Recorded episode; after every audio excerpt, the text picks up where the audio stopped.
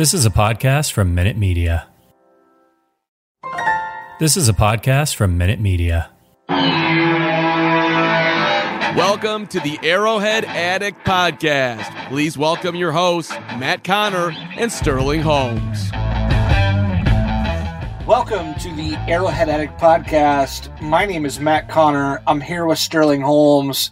This is the NFL trade deadline edition where the Chiefs are blockbuster trades from Brett Veach today.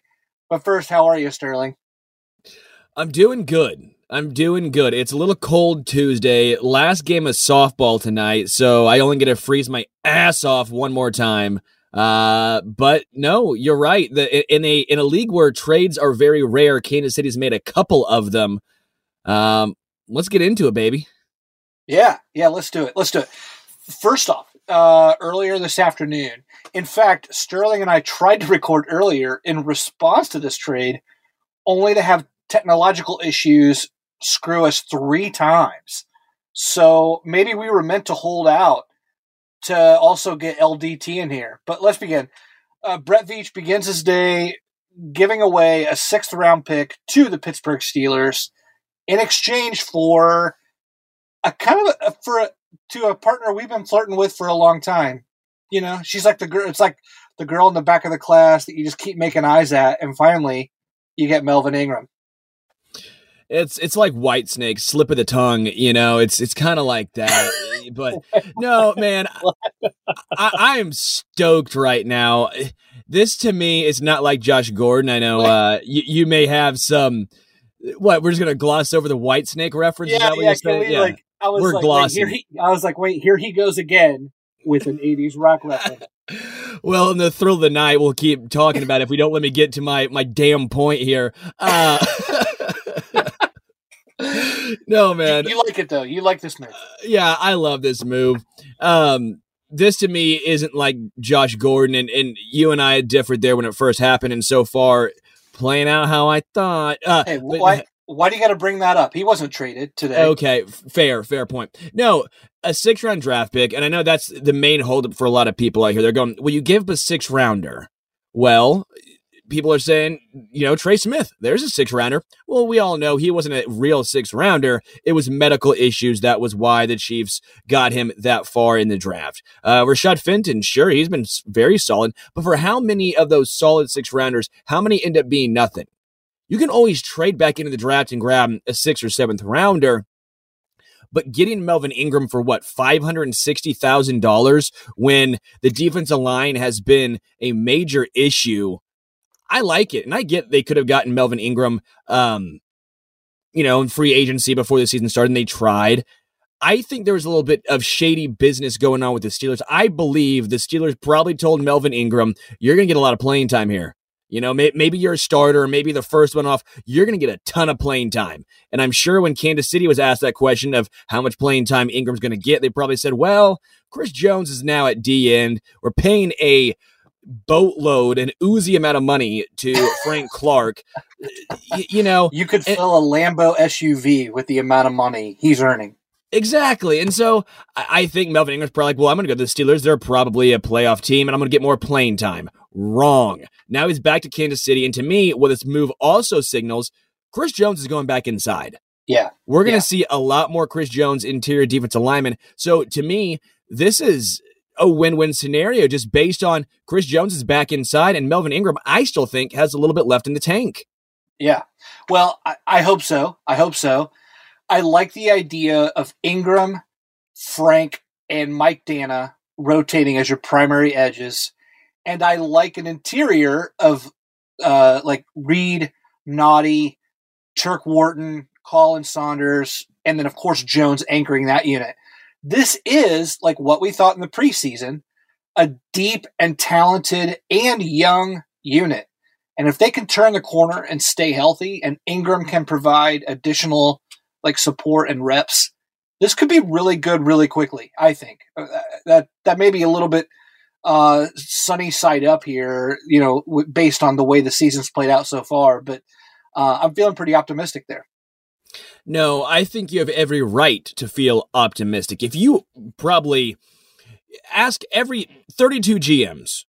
I bet a lot would probably say this defensive line, talent wise, would be top five. Sure, they've not produced, yeah, on paper, on paper, they've not produced anywhere near their complete talent level. But I, I, like to think that the talent will eventually rise to the top. And again, I think a lot of this is going to start with Chris Jones moving back inside. But when you have Melvin Ingram, you have Frank Clark, who, by the way, Frank Clark had his best game uh, of the season last game. That was. Yeah. That was nice to see. Uh, Jarran Reed had his best game of his Kansas City career last game. That's nice to see.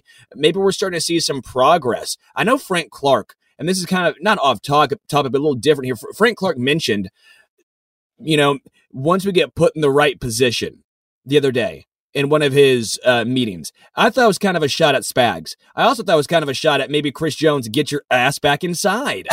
you know, and, and, and I know Frank Clark hasn't has by no means lived up to the contract, and by no means is Frank Clark probably deserving to go off on a tangent blaming other guys for not putting up numbers. But I do think it's a good point. Maybe the defense hasn't been put in the best possible spot to succeed I, I think having Melvin Ingram and all this talent, I, I think eventually we're going to see it all come together. You got to start somewhere. I know they're giving up a six round draft pick. I know people are saying they could have gotten Melvin Ingram in the offseason. It's a sunk cost.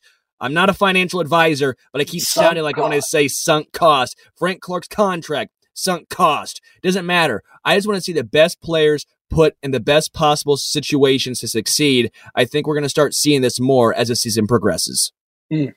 Let me add one more wrinkle here that I love about Melvin Ingram's addition at this point in the season for the Chiefs, and then we'll get to the other trade. But I want to say this.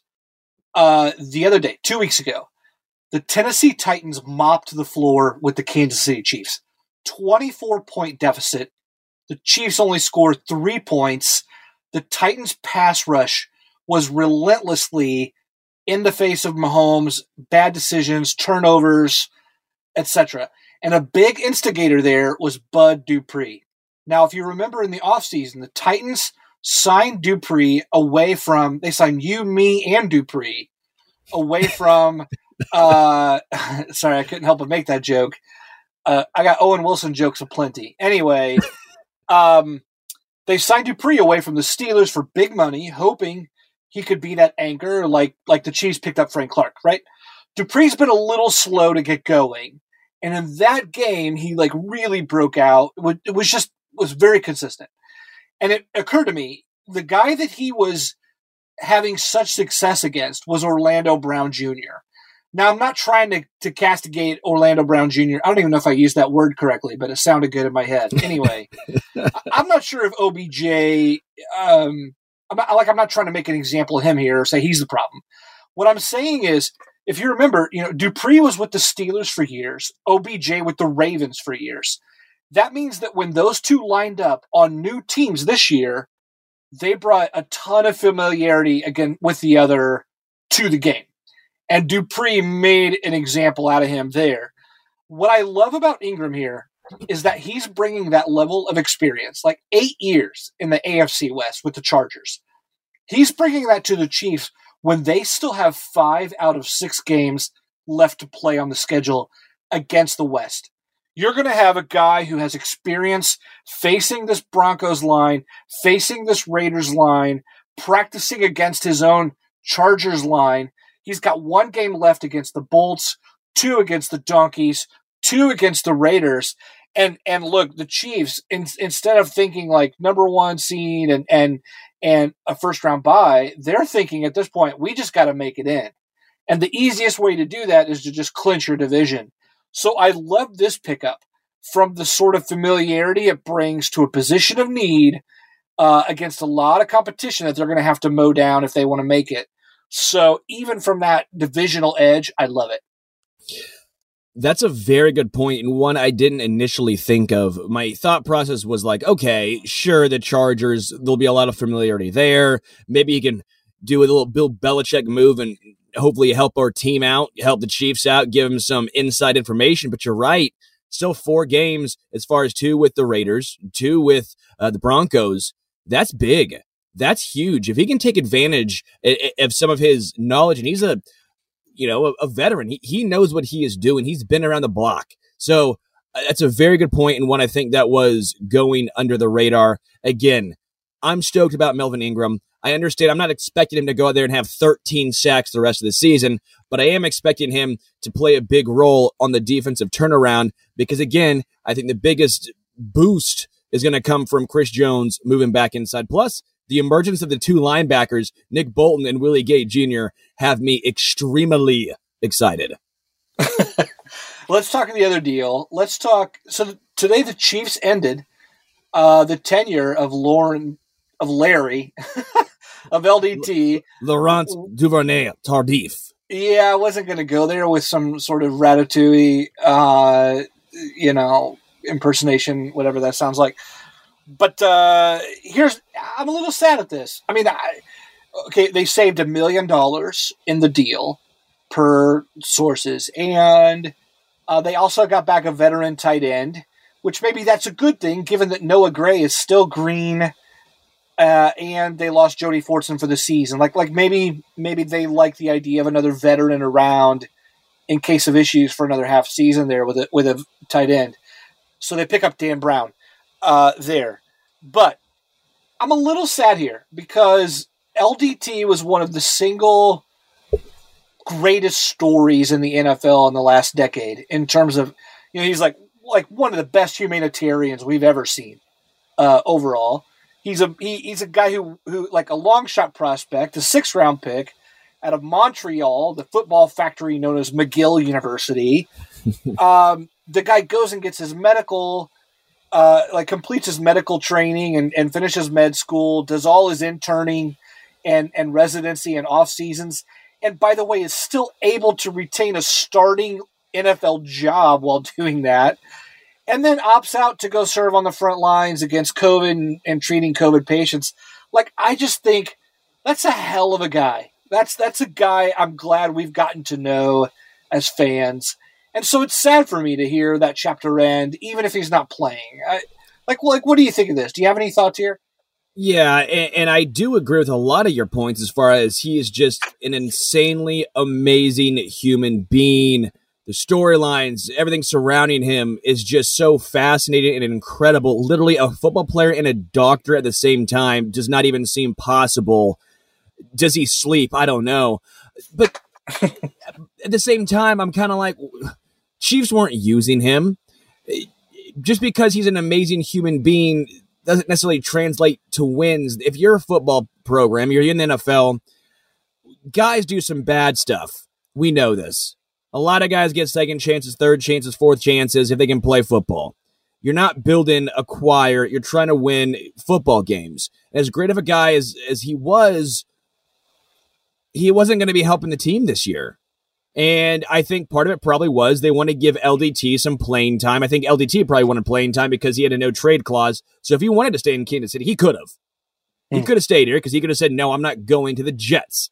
Well, I'm sure he wants to play, and I appreciate that. And so he's going up to, to the Jets. And so I think it's kind of a win win for both teams. Chiefs get back Dan Brown, no receptions this year, a special teamer. He might help solve the Da Vinci Code. Uh, I'm sorry for taking your joke, by the way. You took Matt. my joke. I know. I'm you, an asshole. Am I an asshole for that? You just like pulled the ball off the tee as I was like getting ready to swing. I loosened like, it. I loosened it. You did. You, you did. Here, I'll give you another one. What what what is Dan Brown's origin? That's another book he wrote. Oh God, I, I like Dan, way more about Dan Brown than I, I, do. I like Dan Brown. He's he's a pretty interesting author. But no, end of the day, I think as far as LDT, we're gonna miss him as far as what he was in this community, his story. But as far as on-field performance, it was time. I mean, even if, for God forbid, Trey Smith gets hurt, LDT wasn't even the first one up, right? Yeah. I mean, yeah. and, and so he gets playing time. Chiefs maybe get some special team help, and like you mentioned, maybe they want to bring in another uh, tight end, maybe a blocker. I mean, Blake Bell looked banged up, and Blake Bell, well, let me ask you this: Who has worse hands, Blake Bell or Demetrius Harris? Man, uh, it, has got to be Bell. I mean, uh, Harris was at least known for having hands and then drops. I mean, he could at least make the catch, even if he dropped some. Yeah, I mean, Bell's a blocker. You know, he's he's not tasked with moving the chains that much. I I get it. I'm a little surprised that today's tight ends could be so one dimensional. By the way, that a lot of mm-hmm. guys can do one thing well and and keep a job for years. That's a little surprising to me, but but that's neither here nor there on those guys. But I, Matt, uh, re- really quickly, Matt, just very, very quickly. You also said it saved Kansas City what a million dollars or so. Yeah, yeah. I, I, I Yeah. don't know if it's true or not, but I think it's potential. I mean, again, we're recording this now. Des- DeSean Jackson just got released by the Rams. Could a move be in place to try and go after DeSean Jackson? I wouldn't personally. A 34 year old deep threat who I don't understand how he would help as far as the intermediate routes trying to beat cover two. But I'm saying, could that be a possibility? Is another guy that gets released coming up to have some extra money floating around? That could be a possibility. Yeah. Yeah, I don't disagree there. You know, cap money can even carry over. You say, well, it's only a million, but you know, every little bit adds up. And the reality is, if you're dealing spare parts, if it's not going to make any difference in the on-field consequences, you make that trade. And uh, you know, as a hat tip to a good guy, I hope that LDT is able to like actually get some playing time and get some meaningful reps in. Uh, you know, before he calls it a career. No, I agree. I mean, he'll be protecting Zach Wilson and or maybe Mike. What's it? Mike Dave? Not Mike, Mike Davis. White. Mike White. Sorry, I forgot the NFL Week Eight passing yards leader, Mike White. Amazing. Yeah, Amazing. incredible. Well, yeah, I mean, it, you know, it wasn't a big day for the Chiefs in terms of like major acquisitions. But I think the most important thing we learned today was that the Chiefs have no qualms about being all in. They set out to win a Super Bowl before the season. That's still very much the goal. We're trading 2022 picks for 2021 assets. And, um, you know, like, I mean, no matter how you think they look at the moment, they know that the only thing that matters is how you look in the postseason. And if they can even squeak in there, again, we've said it before, but who wants to play them? Would you? No, I mean, end of the day, if they go six and three, because I think that's what I would feel comfortable. The Chiefs are ten and seven. I feel comfortable. That's a playoff spot. Nine and eight, you're getting into tiebreakers. You're getting into uh, uh, wonky situations. The Chiefs go ten and seven. I'm confident that's a playoff team, especially with the expanded playoffs. Yeah. I mean, ten and seven gets it. So, can they go six and three? Two games against the Broncos, two games against the Raiders. Sure, they have some other tough matchups in there in between. I'm just saying, Kansas has a very tough remaining strength of schedule, but I think if any team deserves the benefit of the doubt of going Yes. six and three over a nine game stretch, or a, the benefit of the doubt of could they figure it out, I think this team can. There's too much talent, too good of coaches. I like this. I'm all in. I couldn't agree more. I um, I think the Chiefs don't lose another AFC West game. I think that's how the, the season unfolds. I think Melvin Ingram is going to have 20 sacks in nine games. All right, maybe not.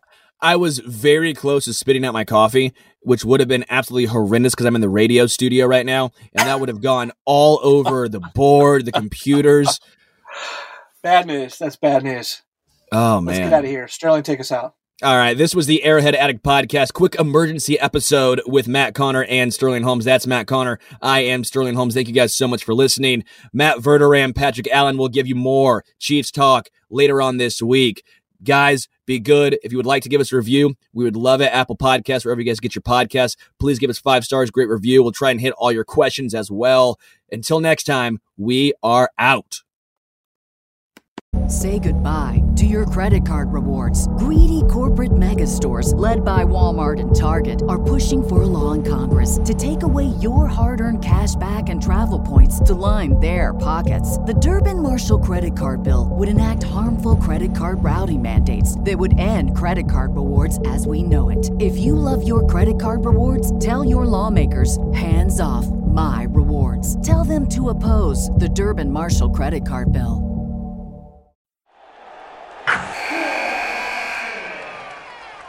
Wilson, you sent the game winning email at the buzzer, avoiding a 455 meeting on everyone's calendar. How did you do it? I got a huge assist from Grammarly, an AI writing partner that helped me make my point. 96% of Grammarly users say that it helps them craft more impactful writing. Would you agree? Grammarly helped adjust my tone to navigate tough work conversations. And it works everywhere I write, so I can quickly communicate effectively. Your teammate used Grammarly to summarize an important document, making a three pointer. How did he do it? It only took one click. When everyone uses Grammarly, everything just makes sense. You made an incredible slam dunk to end the game. The meeting was canceled, and your team will go home champions. Go to grammarly.com slash podcast to download it for free. That's grammarly.com slash podcast. Easier said, done.